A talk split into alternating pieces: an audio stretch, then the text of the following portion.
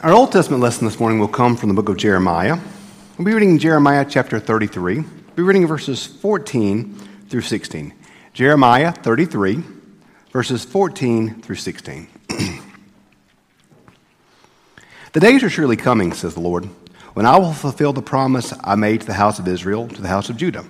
In those days and at that time, I will cause a righteous branch to spring up from, for David and he shall execute justice and righteousness in the land. In those days, Judah will be saved, and Jerusalem will live in safety. And this is the name by which it will be called The Lord is our righteousness. This is the word of God for the people of God. Thanks be to God. Many of you uh, during the Thanksgiving holiday, Thanksgiving week, I know tra- many of you traveled. We traveled as I know many of you did. And I'm sure most of you during your travels this, uh, this week probably found yourself in Peru at some point. I'm guessing Peru is probably a standard place for traveling to this year. You probably missed something when you were in Peru, but next time you're, you're there, I want you to pay attention to something when you're in your travels down there next time a really fascinating thing in Peru called the, the Nazca lines. I don't know if any, any of y'all ever heard of the Nazca lines. I was reading about this week as I was working on the sermon. The Nazca line is this really interesting um, thing. It's out, it's out kind of uh, on, the, on the, I believe, on the western side of the Andes Mountains, the main mountains kind of running uh, through Peru. And uh, if you were in the middle of it, like if you were just walking along and following yourself the Nazca lines, you would think, huh, it's a bunch of rocks there and some ditches. That's weird. And that's really all you would think. You would just you would find yourself in the middle of nowhere in the Peruvian desert, out by the mountains, and you would have just found yourself amongst a bunch of rocks and ditches for a bizarre reason that no one understood why. And for hundreds of years, folks thought, huh, that's weird. But that's all they could really think of. There was nothing else they knew about it other than the fact that for some bizarre reason, out in the middle of nowhere in Peru, there were these rocks and ditches that no one knew what they were for. About 100 years or so ago, a little thing called, um, happened called airplanes. And for the first time ever, people were able to fly. And I know flying is a, it's a true joy. You know, and flying really is designed for only those that are four foot two and 80 pounds. For the rest of us, it's not much fun. Um, but when flight began to happen, people began to fly over the world. And so some folks flew over the Nazca lines. And from the ground, would look to be just a bunch of ditches and rocks from about 10,000 feet. You could see the most beautiful and intricate geographic, geom- geometric shapes, animals, humans, birds, all kind of beautiful shapes that had been dug into the ground there. And the rocks have been placed just especially in a way that when you're looking down from on high, you see these beautiful patterns and beautiful displays and beautiful things that are just stunning to look at.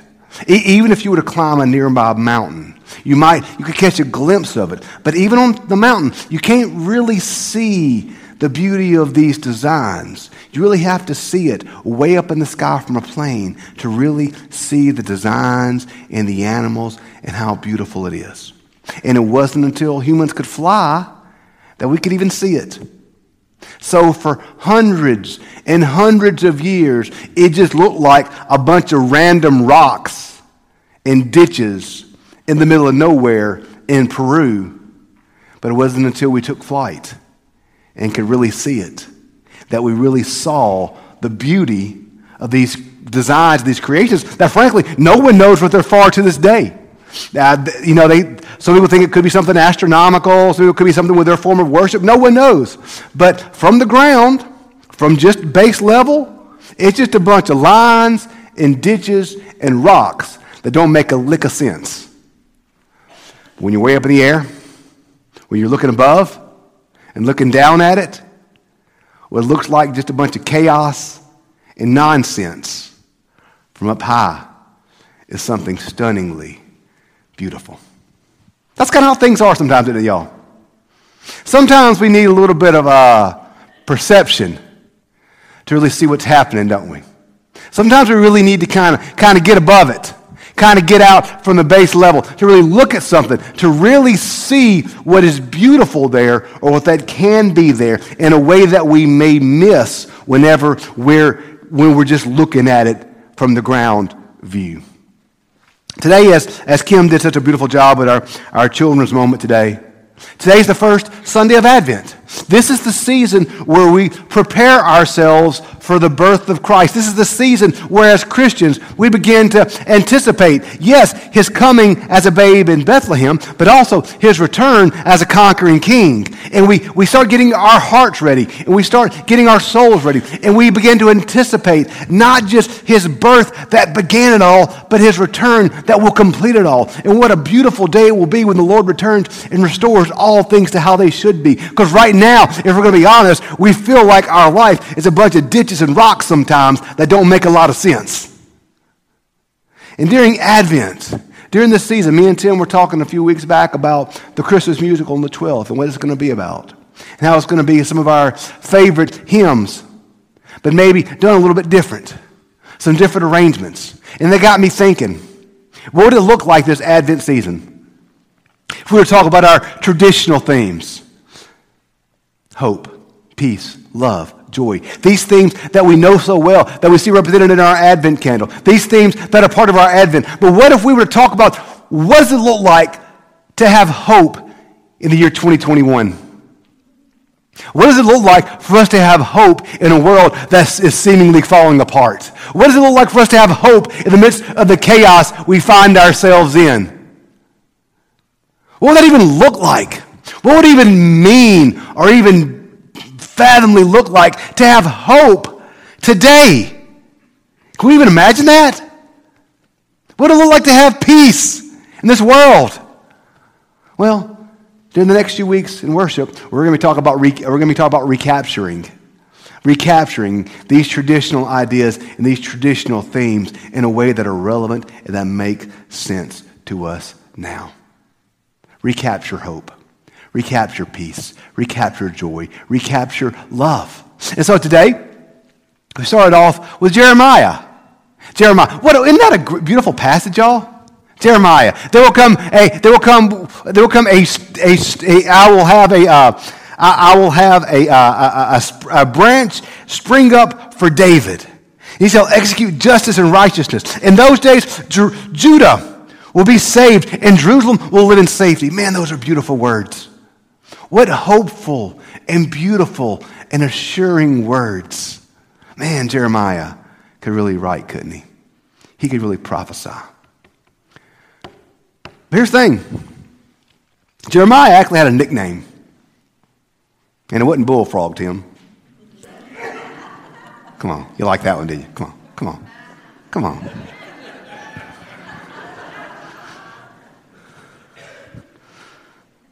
His nickname was the weeping prophet.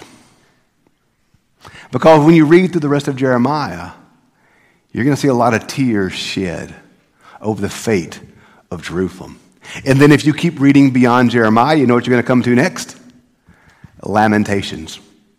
Lamentations is an entire book of lament dedicated to the destruction of Israel, dedicated to the destruction of Jerusalem, dedicated to, to, to, the pain that, that, that, that they felt. Because when Jeremiah writes this, there's a wolf at the door. And that wolf is Babylon. Babylon, the, the, the ancient enemy of God's people. Babylon, the ancient destroyer. Babylon, the one represented in the book of Revelation as being evil incarnate. Babylon's there. And Babylon is fixing to blow the doors off of Jerusalem. Babylon is fixing to come into town and tear down the wall. And in that world, a city could not stand without a wall. In fact, the entire book of Nehemiah is about rebuilding the wall. Babylon destroys the wall. Babylon comes into town. They go to the temple. First, they take all the gold out of the temple and out of the treasury, but then they go and they, they melt the gold off the doors of the temple. And they take all of this back to Babylon. And they, they don't just take the, the, the treasury and, and, and the wealth back to Babylon, but then they do this. Then they take the youngest, the brightest, the political leaders like Nehemiah, The prophets like Ezra and Daniel and Shadrach, Meshach, and Abednego, and they take them off to Babylon. They destroy the city, they rampage it, and they take everything from them. And the only thing left in Jerusalem are the frail and the weak and the old. And Jerusalem, this Jerusalem that is prophesied here that will dwell in safety, Jerusalem is left desolate and destroyed. And there's nothing there. That's what's happened when Jeremiah was writing this. Jeremiah is not writing this book in the midst of a easy time, y'all. He's writing this book. He's giving this prophecy in perhaps the darkest days of Israel of Judah's history. He's writing this in the midst of Babylon getting ready to destroy everything holy and sacred and of value. And in that moment, he writes, The days are coming when I will fulfill the promise. I will cause a righteous branch to spring up. Judah will be saved, and Jerusalem will live in safety. Jeremiah, in the midst of this chaos, had hope. And you know why he had hope? He had hope because he had faith. He had faith that God was who God said he was. He had faith that God was going to stand by his word. He had faith that God was going to keep his promises. He had faith that God was the sovereign, triune God of heaven against no one can, against no one can stand and that nothing can defeat God, and nothing can stop God, and nothing can thwart God. That God is God. And even though it looked bad, even, even though it looked chaotic, and even though it looked like it was falling apart, he had, he had hope because he had faith that God was who God said he was, and that God would keep his promise. Hope is tied to faith. Where there is faith, there is always hope. And our faith is fulfilled and our faith is strong because of the work of Jesus Christ. And nothing and no one or anything in this world can defeat Christ, His church, or His power because we have hope because we have Jesus. And y'all, this world, yes, it may seem crazy right now. I was, uh, I, I, it may seem like it's just falling apart at the seams. But we can have hope because we have faith. We have to keep our faith, our feet firmly planted in the hope in Jesus Christ. We have to keep our feet firmly planted in the hope that is our salvation in Christ Jesus. We have to keep our faith firmly planted in the hope of God's word. We have to keep our faith firmly planted in what God has done. Because everything, y'all, everything, everything is going to try to pull us away from what God's doing, from what God wants to do, from what God has done. We have to keep our feet planted in faith. And only when our feet are planted in faith will we have hope. But y'all, we got to realize everything's pulling at us. This battle to be hopeful, this battle to be strong in faith is not easy. You don't believe me? Just log on Facebook. Everybody's mad at everything all the time. Watch the news. Everybody's mad at everything all the time. That's the world we live in. I used to, um, when I was younger, I used to love to go to the fair. Um, now, I'm, now I'm at the point, I don't really do rides anymore. I have a philosophy. If, if me and my buddy can take the ride down overnight with a monkey rich, I'm not riding it. It's kind of my working philosophy. But I used to love when I was little. I love little, the little, little, little spinning thing, you know, little thing you'd, sit on, and, um, and, and you'd start going real fast, and, and you'd, you'd kind of go backwards, and you're, ah! I did, did that a few years ago when I was uh, green as the Advent wreath. It was not, it was not good when it was done. That's the world we live in, y'all. The world's spinning and spinning and spinning and spinning, and it wants to pull us. It wants to pull us into anger. And it wants to pull us into despair. And it wants to pull us into hopelessness. It wants to pull us into all these things. The world's spinning and spinning and spinning and spinning. And the media spinning and spinning. And everything's going and going and going and pulling. And so we just want to give up. We just want to give up. Because look around, y'all. Look around. There's nothing but ditches and rocks here. How can there be anything good or worthwhile here? There's nothing but ditches and rocks. It's chaos. There's nothing good here.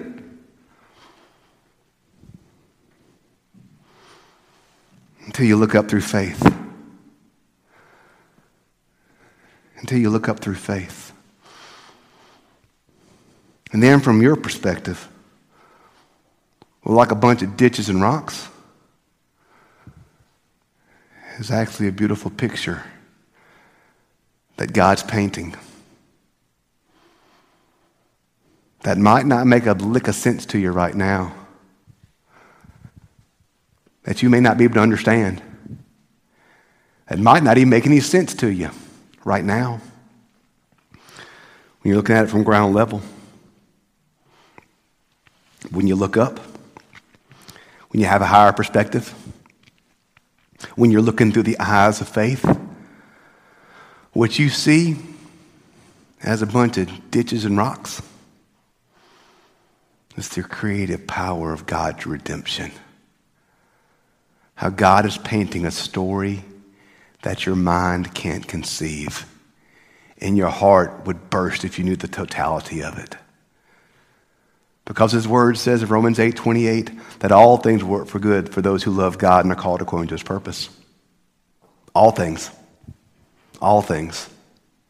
Even the things that look like ditches and rocks, that look disappointing, like it'll never amount to anything, that look hopeless. Nope. His word says that's going to work for good. And his word says in Genesis 50 20 that what man intended for evil, God intended for good. So the very thing that you think for your destruction or your trouble or your trials or your, or your pain, God says, no, that thing right there is something that I'm going to use for good. Because I'm God. Because I'm sovereign. Because I'm the God of grace and mercy and power and redemption. If we look around at the chaos that seems to exist in this moment, then all we'll find is despair. All we'll find is randomness. All we'll find is hurt sometimes. But y'all, y'all, if we can keep our feet planted in the reality of faith, then we'll find our hope reawakened. Because his word says that he will never leave nor forsake us. His word says that he has called us by name and that we are his. And that when the waves come, they will not overwhelm us and the fires will not consume us because he is the Lord our God, the Holy One of Israel. He has promised us that even though we walk through the valley of the shadow of death, we will fear no evil, for he is with us, with us and his rod and his staff, they comfort us. That is what we know to be true, friends. And that is the truth of faith. The truth of faith is that no matter how chaotic it may look, no, how, no matter how broken it may seem, no matter how sad it may feel, or how uncertain our hearts may feel in the midst of it. The truth of faith is this He has never left our side, and that He will, and He will never leave our side. We just got to look through the eyes of faith, y'all. We just got to look through the eyes of faith. With our human eyes, it's just a bunch of ditches and rocks in the middle of nowhere, of no value, of no worth. But y'all, through the eyes of faith, it may be the most beautiful painting that God has ever painted. That's where hope comes from, y'all. That's where hope comes from. Hope is a natural product of faith. And y'all, we're people of faith, y'all. We're people of faith. We have to keep that faith in our heart. We have to understand that we've cheated. We read the back of the book. We know who wins. That no matter how bad it may look or how stressful it may seem, or no matter what's happening, we have nothing to fear because greater is He who is in us than He was in the world. There's nothing, there's nothing I dislike more when I see on the internet. This is the greatest threat to the gospel. Y'all, ain't nothing a threat to the gospel. The gates of hell will not triumph against Christ and his church. Jesus said that himself. We have nothing to fear, nothing to worry about, and that we should be people of hope because we are people of God. And greater is he who's in us than he was in the world. If we keep our feet planted in faith, we will be people of hope. So let's log off Facebook. Let's turn off the TV. Let's read our Bible. Let's pray and let's stay connected to each other. One of my mentors, when I'd meet with him when I was younger, every conversation we'd end with, he'd always say, Andy, read your Bible, pray, and stay in love with God's people. That stuck with me throughout the years. Read your Bible, pray, and I say go to church. In other words, stay connected to each other through this body here.